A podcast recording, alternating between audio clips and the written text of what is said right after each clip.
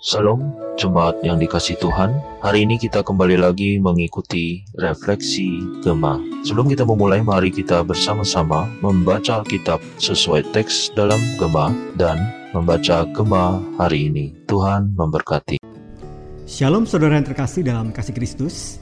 Mari sebelum kita merenungkan firman Tuhan, kita berdoa terlebih dahulu. Bapa dalam surga, terima kasih untuk setiap kesempatan kami dapat merenungkan firman-Mu.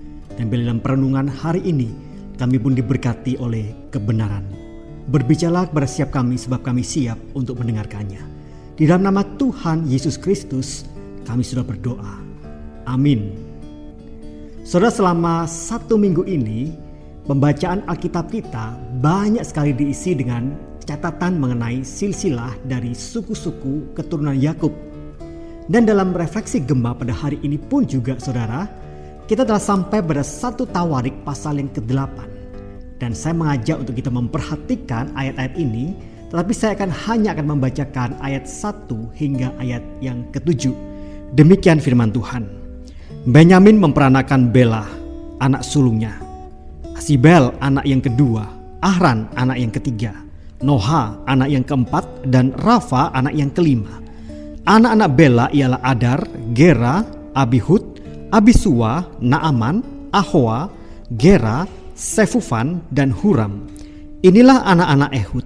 Mereka ini adalah kepala-kepala puak penduduk Geba yang diangkut ke dalam pembuangan ke Manahat. Naaman, Ahia, dan Gera mengangkut mereka ke dalam pembuangan. Dia memperanakan Usa dan Ahihud. Nah saudara jika kita coba mengamati dalam sembilan pasal yang pertama dalam kitab satu tawarik ini maka kita bisa dapati bahwa daftar silsilah dalam sembilan pasal ini didominasi oleh tiga suku. Dan ketiga suku itu adalah yang pertama adalah silsilah dari suku Yehuda, yang kedua adalah silsilah dari suku Lewi dan yang ketiga adalah silsilah dari suku Benyamin. Mengapa demikian, Saudara? Bukankah Yakub memiliki 12 anak dan ada 12 suku di dalamnya. Saudara kalau kita bisa memperhatikan ternyata kitab Tawarik ini memang adalah kitab yang ditulis pasca pembuangan di Babel saudara. Dan dalam pasca pembuangan di Babel inilah ternyata tiga suku ini merupakan suku-suku utama yang sangat mendominasi wilayah di Israel. Nah saudara, jika dalam pasal-pasal sebelumnya yang telah kita baca, di sana dicatat mengenai silsilah dari suku Yehuda, silsilah dari suku Lewi. Maka di pasal yang ke-8 inilah kita bisa mendapati catatan tentang suku Benyamin dan juga catatan dari keturunan dari Saul yang notabene adalah keturunan juga dari Benyamin. Nah, Benyamin saudara adalah anak paling kecil dari Yakub. Namun saudara, meskipun yang terkecil bukan berarti nothing. Nah, kalau kita sedikit flashback kepada kitab kejadian dan mengacu pada satu perkataan berkat yang disampaikan oleh Yakub kepada kedua belas anaknya sebelum Yakub meninggal dunia. Atau lebih tepatnya itu ada dalam kejadian pada pasal 49 maka sudah di ayat ke-27 di sana mencatat perkataan berkat yang disampaikan oleh Yakub kepada Benyamin. Dan dikatakan demikian Benyamin adalah seperti serigala yang menerkam. Pada waktu pagi ia memakan mangsanya dan pada waktu petang ia membagi-bagi rampasannya. Soal perkataan berkat yang merupakan nubuatan ini pada akhirnya tergenapi dengan dibuktikan bahwa keturunan Benyamin adalah dan kita bisa melihat dalam satu Tawarik 8 ayat 40 dan sana dikatakan bahwa keturunan Benyamin itu adalah orang-orang berani, pahlawan-pahlawan yang gagah perkasa, pemanah-pemanah. Dan itu tergenapi dalam apa yang catat dalam satu Tawarik pasal 8 ayat 40 ini saudara. Saudara dari silsilah Benyamin di pasal yang ke-8 ini maka setidaknya kita bisa menemukan ada dua nama besar yang dicatat kisahnya di dalam Alkitab. Yang pertama tentu saja adalah nama Ehud saudara. Saudara Ehud itu adalah hakim Israel. Dan sebagai hakim Israel dia membawa kemenangan bagi Israel ketika melawan Raja Moab yaitu Eglon. Saudara bisa membaca nanti dalam Hakim-Hakim pasal yang ketiga itu 12 hingga ayat ke-30. Dan satu lewat satu siasat yaitu berusaha ingin memberikan upeti, maka kemudian Ehud dapat menikam Eglon dengan mata pedangnya hingga Eglon meninggal dunia, saudara.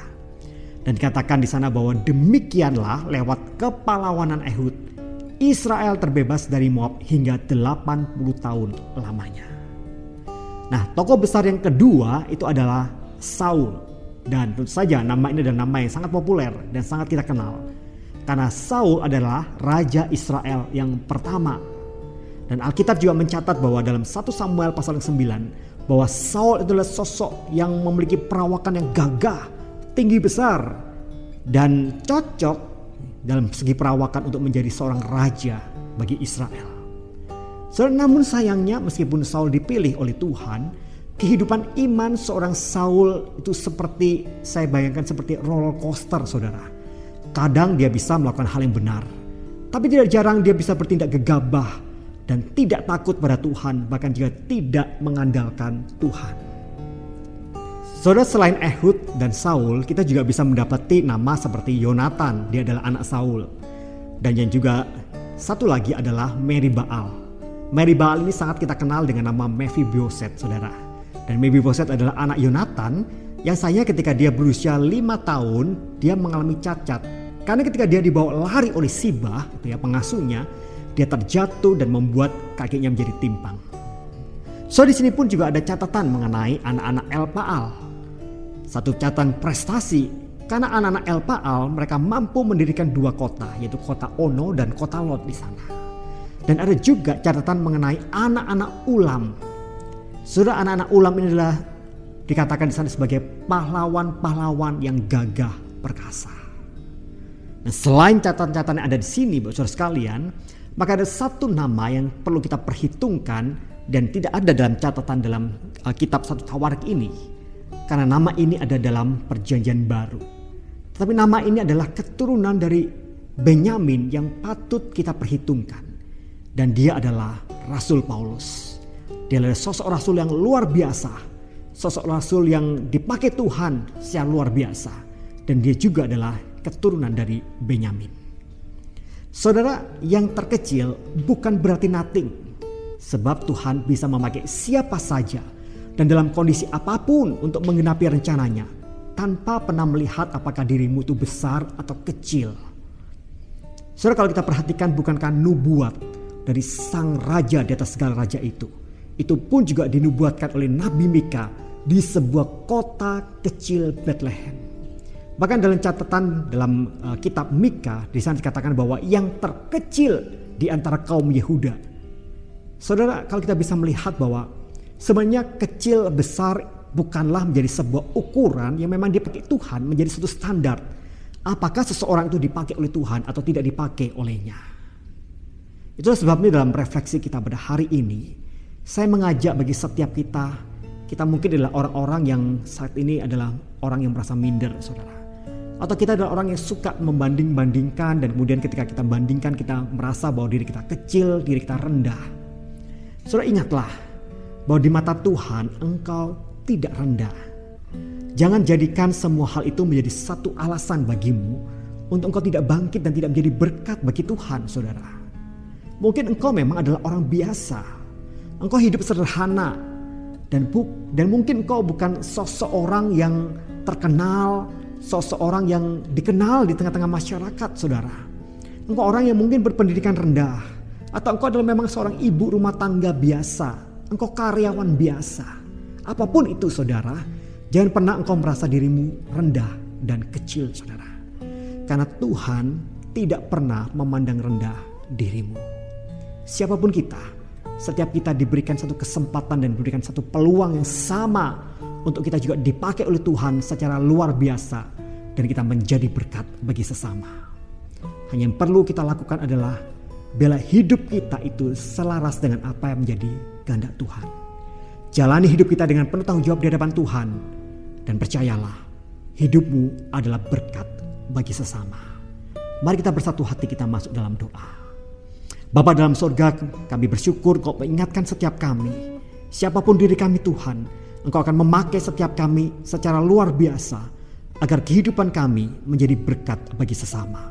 Karena itu kami mohon Tuhan yang pakai setiap kami, Tuhan tolong setiap kami untuk kami bangkit dan sungguh-sungguh menjalani apa yang menjadi panggilan hidup kami Tuhan, menjadi berkat buat sesama.